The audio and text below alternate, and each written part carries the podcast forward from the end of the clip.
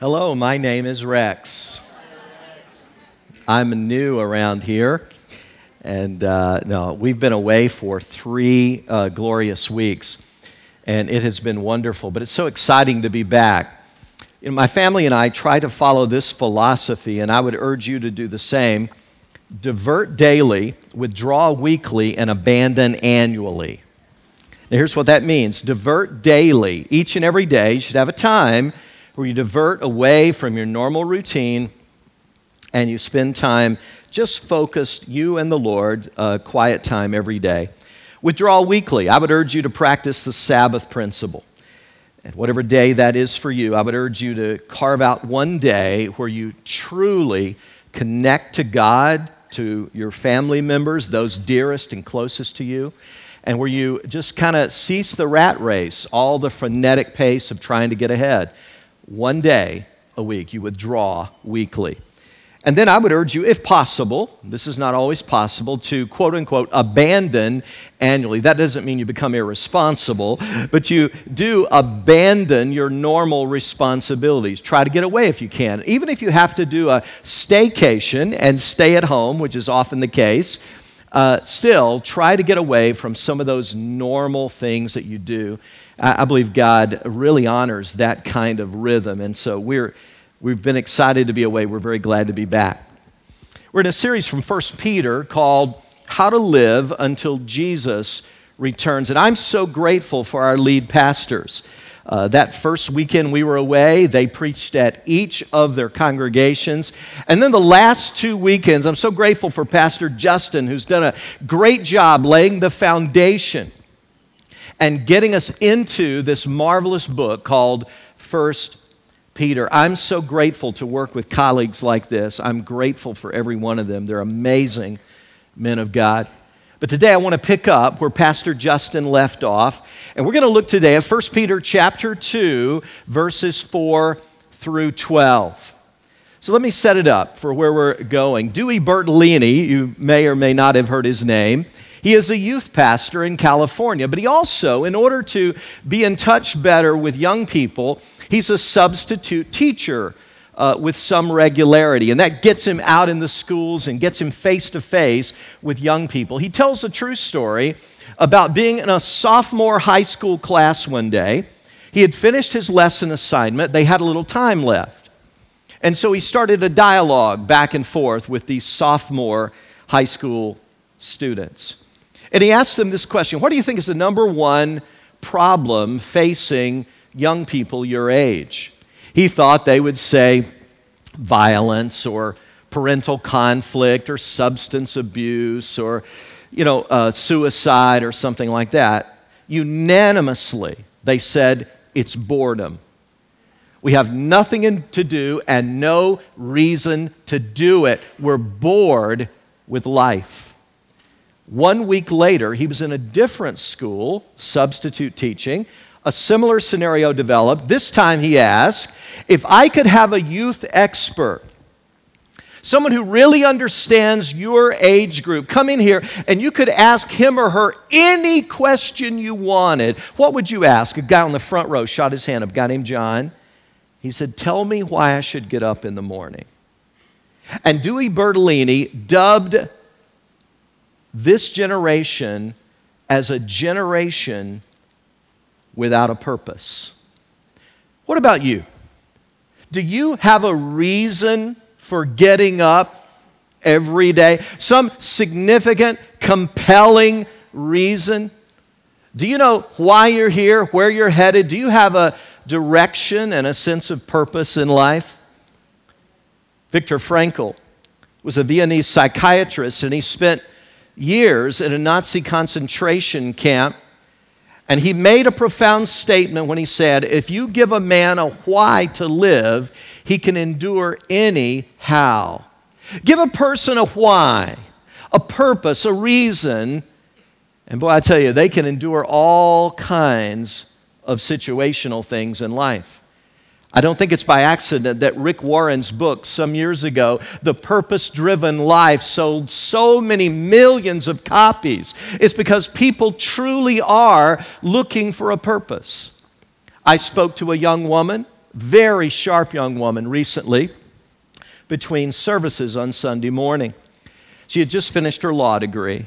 Boy, she was sharp. I'm telling you, at her age, early 20s, got the world by the tail. It's unbelievable the potential in this young lady. But she told her story briefly to me and she said, But you know what? I'm just not excited about what I've prepared for. And I just don't know what God wants to do with me. And to be honest with you, I'm losing a little motivation, and it feels like there ought to be something more significant than this to life. And I listened to her and empathized with her and prayed with her. Do you have a reason to get up? Well, in this section we're going to look at today, Simon Peter outlines a number of things that every Christian ought to be able to affirm reasons for living, a purpose for life. And so when we ask, What am I living for? Why am I here? Simon Peter has some answers. And I invite you to jump in now. Take some notes if you'd like, jot some ideas down that you can maybe reflect on later. And let's see what God's Word has to say to us personally and corporately today in our own journey with Him. The first thing that we see is that we are living stones with a significant purpose in God's church. Look at what he said here, starting in verse 4. And coming to him, that is Jesus, as to a living stone rejected by men, but choice and precious in the sight of God, you also, as living stones, are being built up as a spiritual house for a holy priesthood to offer up spiritual sacrifices acceptable to God through Jesus Christ. Now, here's what strikes me about that. We're familiar with other metaphors about the church. For instance, the church as the bride of Christ. That's a common one Paul uses. He says that we're the bride of Christ, and Christ's purpose is to purify us and get us ready for the time He returns. You talk about a good motivation to live until Jesus returns. We're to be getting ready for His glorious return. We're familiar with that metaphor. We also may be familiar with the one Paul uses where he calls the church a body with many members. And he says, uh, one is like a head, one like a foot, one like a hand. Whatever your part is in the body, you're to live out that role and that calling that God has given you. But I don't think many of us are familiar with this metaphor. This is the one that God inspired Simon Peter to use. And he says here that we're not a, a body, not a bride, but a building. Another B word. We're a building and He's building us up together, and we're living stones in this building. And Jesus Christ is the one we come to as our living stone. He goes on in verse 6 For this is contained in Scripture Behold, I lay in Zion a choice stone, a precious cornerstone, and he who believes in him shall not be disappointed. There's several aspects here to this stone that Jesus is, the most important stone in the building. He's a living stone, but then he says in verse 6 he's a precious cornerstone. And to those who believe in him and trust in him, he becomes a saving stone.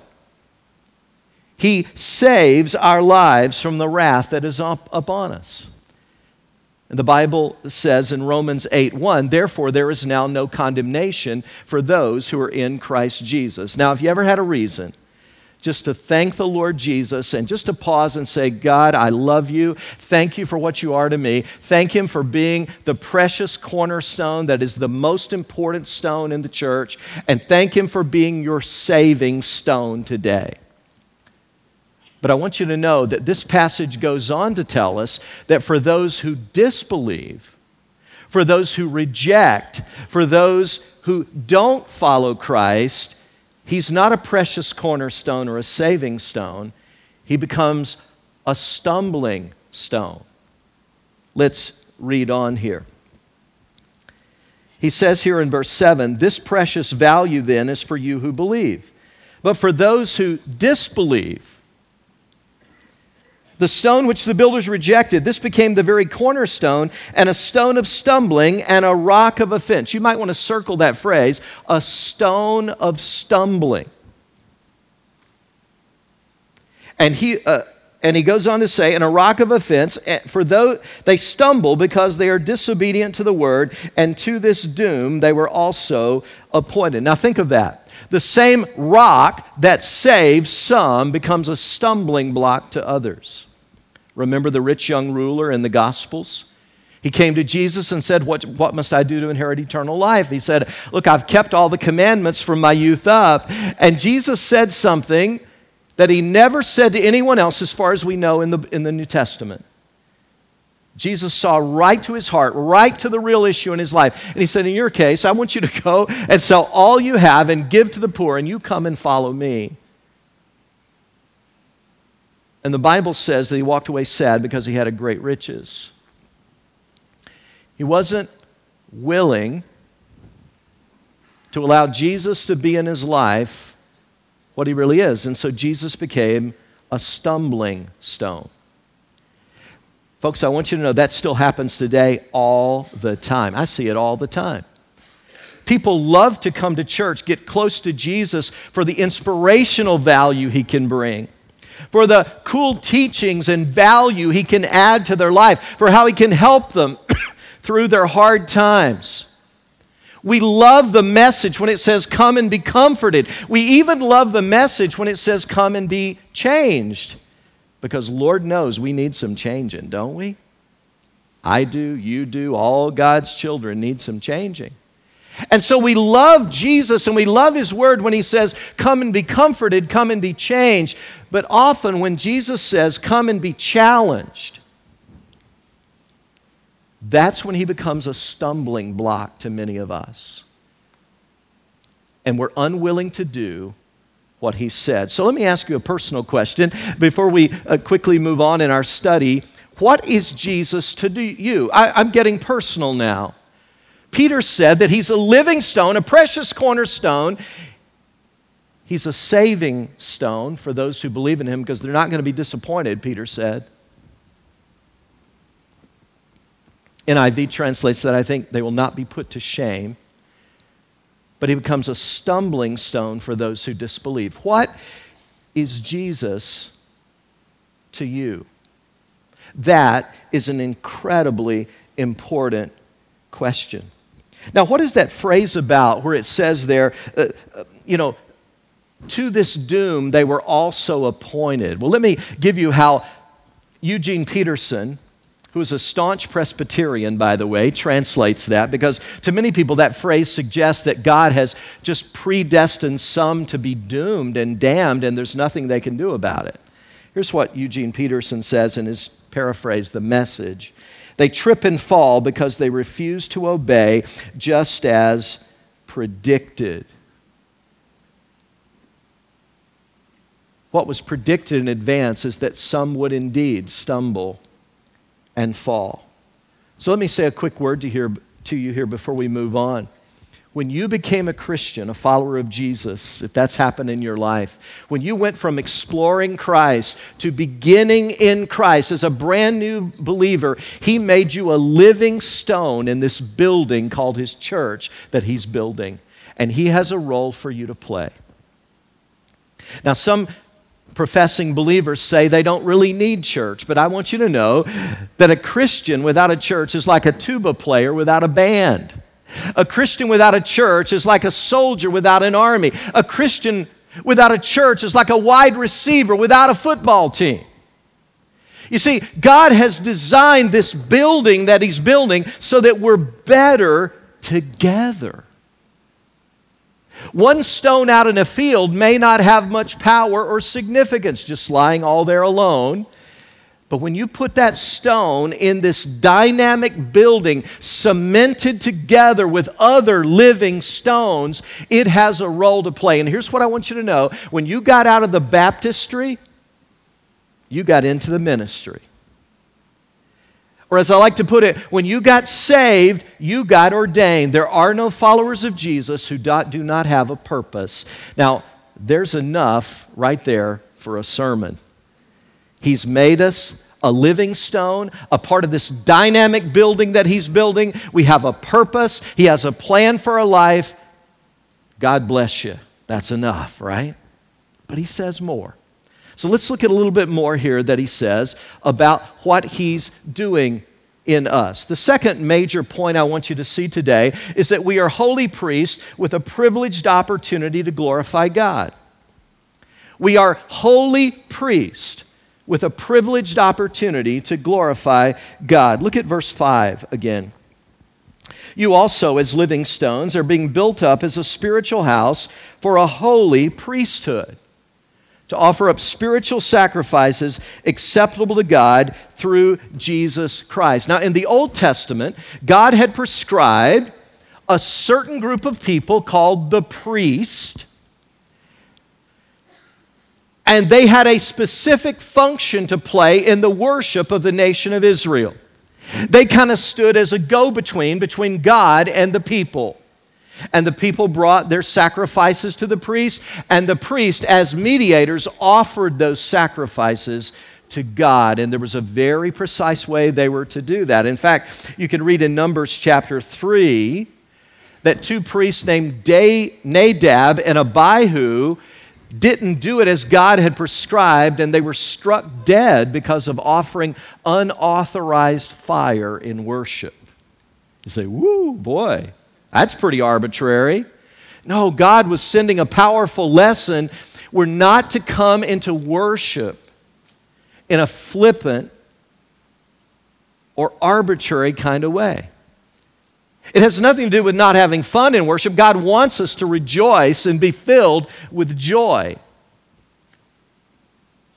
But He wants us to come prepared. And so here is another mind blower for some of you. God says to you today, Many of you grew up by seeing priests as the leaders in your church, in your community. Maybe it was people who wore collars or had special vestments and had a special role. Well, here's a mind blower for you. God says today in the new covenant that I've made, all of you are priests. You're all priests. What that means is we don't have to pray through special saints or relatives of Jesus in order to get to God. The Bible says there's one God and one mediator between God and men, the man Christ Jesus. So Jesus has become our high priest. We can go directly to him. We go directly to God through Jesus. That is great news. And so let me ask you, as a holy priest, you say, who, me? What? Who's he talking about? No, that's what Peter just said you are. You're learning a lot about yourself tonight, right? You say, Pastor, I always thought of myself as a rolling stone, but you're telling me I'm a living stone. Yeah. I'm a living stone, a part of God's building. But now he blows your mind even more and he says, You're a holy priest. Really? You. Doesn't matter who you are. If you know Jesus Christ, if you have a relationship with Him, you're a priest. How are you doing with the worship that God has called you to offer? How are you doing with that? Well, I'm going to suggest nine ways to you that we can make our sacrifices more acceptable to God in worship. God is pretty serious about this. I, I think we ought to be too. So let me je- suggest nine ways that as we come to worship, we can be better prepared and our worship can be more meaningful. One, I would urge you to prepare your mind and heart in advance for worship. Now, that's going to mean different things to different people. For some of you, that may mean you need to go on a long run before you come to worship. So you really, really don't have any nervous energy and you can be focused and calm. For others of you, that may mean that you need to listen to Christian music on your way to the service the corporate service. For others, need to read some scripture, or maybe you need to think about how good God has been to you. But I'll tell you, I believe that Satan works overtime on a typical Sunday morning or Saturday evening as people are getting ready to go to corporate worship. Have you ever seen all chaos break out in your home just before church? It happens, right? And by the time you get to the church building, it's like you hate your family. You, you literally can't stand them. You're going, I'm in no frame of mind for worship. I am so ticked off right now. I can't believe we're late again. And all these things just fall apart before we go to corporate worship. Come in a frame of mind. Prepare yourself in advance. Two, come on time. I would really suggest that you make additional effort to come on time. Uh, you know, if we run into worship several minutes late, you know, huffing and puffing, wow, barely got here, got here just in time, oh, we're a little bit late, I, I don't think we've really well prepared. I love it when I see people arrive a few minutes early. Maybe find a seat or say hello to some folks around them and just begin to settle in and prepare themselves to give praise to God. Number three, be friendly. You know, worship is really a family activity, and we need to be warm and greet those around us. Say hi to some people, they're not going to bite you. Be friendly to people around you. Number four, when the service begins, I would encourage you to participate enthusiastically, just for whatever is kind of natural for you. If the song calls for clapping, you can clap. If it calls for just singing out loud, sing out loud. Uh, pray when we pray. Laugh when it's appropriate. All right? Get involved. Take some notes. Jot some things down so that you can think about them later. Number five, I would encourage you to make your worship more meaningful to give an offering. What I want you to understand is that the offering that we receive at all of our locations is not some necessary evil to keep the lights on. What I want you to understand today, and if you don't get this, you're never going to go from beginning in Christ to close to Christ to becoming a truly Christ centered person. What I want you to understand is that sacrificial giving is a profound act of worship. A profound act of worship. Listen to this verse from the book of First Chronicles. Ascribe to the Lord the glory due his name. Catch these next words bring an offering and come before him. Worship the Lord in the splendor of his holiness. And what you're doing when you do that is you're saying, God, you gave yourself for me. And now I give a portion of this bounty back to you. If you have children, number six, I would urge you don't allow your children to be a distraction. Now, we love children at Grace Fellowship, I'll tell you. That is one of our top priorities. That's why we have more staff people per capita at each of our locations for children than any other single area. We love kids at Grace. Boy, we want them in our worship. We want them to be a part of the church. We want them to find out who the Lord is and follow Him faithfully. But our kids' celebration ministries at all of our locations do a fantastic job. And so all I'm saying to you is parents, if you have smaller children, whether they're, you know, really really young like infants or toddlers or maybe grade school children, listen, take advantage of those fabulous ministries. They have songs that they're going to connect with. They have Bible lessons that they're going to readily understand. And it sometimes allows you, as mom or dad, to really focus and make worship more meaningful for you. Number seven, I would urge you to stay through to the end of the service. You know, uh, I just feel sorry for people sometimes who try to cut out early. Oh, I know, I know the temptation. You want to beat the traffic, right? You, you want to you wanna get out before the next guy. I understand that. I'm, I'm kind of wired that way too. But I would urge you to think of it this way some of the most important things that happen when we come together happen in the five minutes immediately following the dismissal. I'm convinced of this. Many times, the most important minutes in the entire service are the first five minutes after we say goodbye, see you later, you know, see you next week, however, we're dismissed. Because that's often when we connect with people around us. That's often when we say hello to family, friends, when we really, really are making some important connections. So I would urge you not just to rush in and rush out. And in fact, if you do, the church will never feel like much of a family to you. Next, I would urge you to talk about worship as you drive away. Talk about the message. Talk about a song that spoke to you. Talk about something that happened, something that was most meaningful to you in the service. And I would urge you not to be too critical, honestly. Because, see, here's the deal, especially moms and dads. If your kids hear you just mostly be critical about the service, ah, the music was too loud today. Boy, I didn't like that special song they did. It just, I just didn't like that. Man, I tell you, when are we going to sing more hymns around here? Or when are we going to have more edgy music? That's what I want. I want to see some smoke around here. You see, we all have these different tastes and preferences and so on. But I would urge you not to be too critical because that sends a powerful message to your children hey, church is just not worth it. Or, hey, this is just a lame experience. And I think if we really knew the truth, I think we'd be amazed how many young people have been turned off because of the seemingly innocent critiques that their parents make of church in their presence. And finally, and this may be, this may be the most important of all, I would urge you to leave determined to live for Christ. I love that church that has the, the, the plaque on the top of the doorway as the people exit the sanctuary.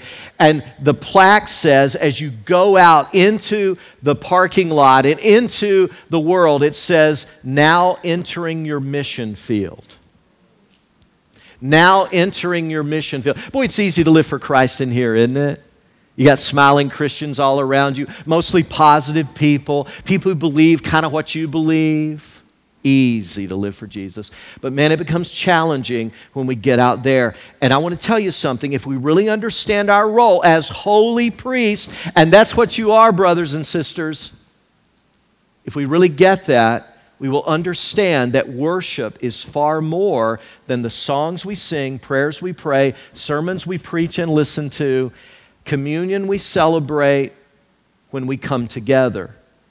Holistic, profound, biblical worship is our whole life. Can anybody say amen to that?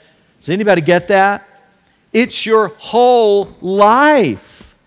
And that's why we often say we want you to represent Jesus well out there in the world. That's where we're really on mission for Him. Your worship is just getting started as you leave.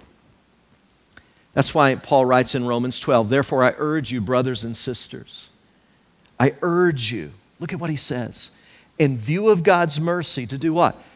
Offer your bodies as living sacrifices, holy and pleasing God. This is your spiritual act of worship when we live for Christ out there, that's the most profound worship of all. So, what are you living for? You're a living stone in this dynamic building that God is building. You're a holy priest called to glorify God through your holistic lifestyle of worship. There's one final thing I want to add to this, and that is we belong to God. We belong to God and have a crucial responsibility to witness to the truth. This is one of my favorite verses in all of Scripture, verse 9. Look at what it says. But you are a chosen race, a royal priesthood, a holy nation, a people for God's own possession, that you may proclaim the excellencies of Him who has called you out of darkness into His marvelous light. That is an amazing verse. You talk about a purpose for living. You talk about having a reason to be here. Somebody put it like this My purpose is to go to heaven when I die and to take as many people as I can with me. Isn't that a great purpose statement? Isn't that a great life mission? Go to heaven when you die and take as many people as you can with you. I say that's a great reason to get up in the morning. But if that's going to happen, there are two things I believe that this passage tells us need to occur if we're going to do that, if we're going to be that chosen race. royal priesthood, holy nation, people for God's own possession. One of the things that we're going to have to do, if that's going to really happen, is that we are to declare God's truth. Notice it said there that you may proclaim. I've highlighted those words in your notes. That you may proclaim the excellencies of Him who's called you out of darkness into His marvelous light. There are times when we don't need to be just silent Christians letting our life be our witness. One of the things that I'm most burdened for and concerned for for the body of Christ as a whole these days is that I'm, I'm a little concerned that so many of us don't know how to give a reason for the hope that we have. And so, when all around us our values and our beliefs are getting challenged on every side, I, I, I sometimes fear that we just kind of cower back and we don't know how to respectfully, tastefully, appropriately, but very effectively speak up. When the opportunity comes to share with someone where the Holy Spirit has opened their life, we need to be God's mouthpiece. Too many of us Christians are Arctic River Christians. We're frozen at the mouth. And we just miss those opportunities to speak up. But it doesn't stop there. There's another thing that needs to happen if we're going to have this kind of impact and witness to the truth. That is, we communicate with others by living a distinctive life. Notice in verse 9 again, where he says, We're a holy nation. Now, he doesn't mean a geopolitical entity when he says a holy nation, okay? So, all of you ardent you know, patriots for the American flag, and I'm one of them. Uh, listen, that, that's not what that's talking about. Right? I love this nation. I'm a flag waver, but that's not what that's talking about. This is not a geopolitical thing. This is the people who truly belong to Jesus. He says, We're a holy nation. We're to be living distinctive lives. Now, Pastor Justin did a great job recently just explaining to us what that word holy means. We often say set apart for God, belonging to God, taking on God's character and wisely displaying that to the world. That's what it means to live a, a holy or a distinctive life. And when those two things come together, we become audiovisual Christians. And that is a powerful thing. When you get the vocal and the practical action together, it is a powerful thing. It's like the two handles on pliers. If either one of them's missing, you lose your leverage. But if people see and hear, it's an audio-visual thing, and often the impact is great. And I want to tell you that people really are watching your life. And sometimes our lives do speak so loudly, they can't hear a word we're saying. And so, if we're talking up for Christ and speaking for Christ, but, but they know good and well we're a lousy husband, they know it. I'm sorry, we've lost some credibility there.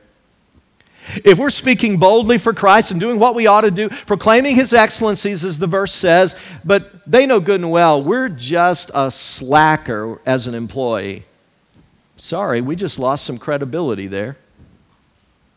If they know we're dishonest in business, if they know we slander people behind their back, if they know we're unfaithful as a friend, if they know we're irresponsible in the use of money, if they know we regularly abuse our bodies, just lost some credibility there. I believe we live in a day, just, just my opinion here. I'm convinced this is true when the lives we lead are going to become more important than ever. Now, as we wrap up, I want to focus now on just a couple of other things he says here, real quick, to try to describe this sort of distinctive life and kind of give a, an emphasis to this distinctive lifestyle he's calling for here. First of all, verse 10 he says, For you were once were not a people, but now you are the people of God. You had not received mercy, but now you have received mercy. So that says to me, if we've been the recipients of mercy and grace, we ought to be givers of mercy and grace.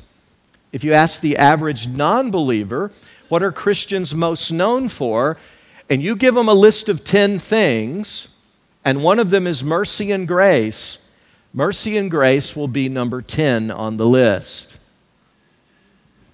It may be fair, it may not be fair, but that's the way we'd probably be characterized. So, as receivers of mercy and grace, we need to be grace and mercy givers. We need to cut people some slack. Verse 11 Beloved, I urge you as aliens and strangers, you might want to circle those two words aliens and strangers, to abstain from fleshly lust which wage war against the soul. You say, well, what, what's the point there, Pastor?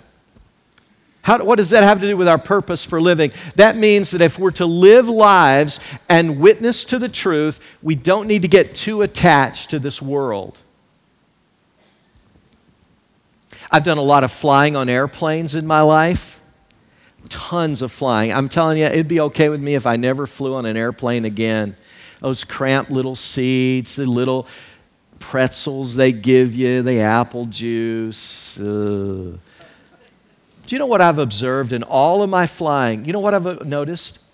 When you land at your destination and they taxi down the runway, go to the gate that's been designated, the lights are still on, no smoking, keep your seatbelt fastened. When those lights go off, when that seatbelt light goes off, listen, I have never ever been on a flight, no matter how long or how short, where people looked around at one another and at the stewards and stewardesses and said, Do we really have to get off this plane? Can't we just stay here and eat these little pretzels you give us and, and drink this apple juice and just enjoy these cramped little seats? Can't we just stay right here for a while?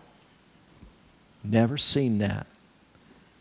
As soon as that light goes off, often before it goes off, people are bolting out of those seats. They want to get out of there. Why? Because a flight may be pleasant or it may be very unpleasant, but one thing that makes it palatable is that it's temporary. You don't want that thing to last forever. And that's kind of what our life is like down here. This is not our home. Don't get too attached. Your real home is up there. That's where you belong. Don't get too attached to things down here. Chill out a little bit. It's okay if everything doesn't work perfectly, it's just temporary. One final word as we close. He goes on to say, Beloved, I urge you as aliens and strangers to abstain from fleshly lust, which wage war against the soul. Do you notice that phrase? Which wage war against the soul. Many of you have said to me, Pastor Rex, I'm so frustrated because since I went from exploring Christ to beginning in Christ, it's like three steps forward, two steps back. I mean, I show some progress, but then I fall way back and backslide into old habits, and I'm so frustrated like this. It's like it's a battle every day you're dead wrong. It's not a battle, it's an all out crazy war you're involved in. Don't you get it? He says it right here abstain from fleshly lust, which wage war against the soul. And the world and the flesh and the devil are conspiring together to destroy you to stall your progress. You're in an all out war, Christian.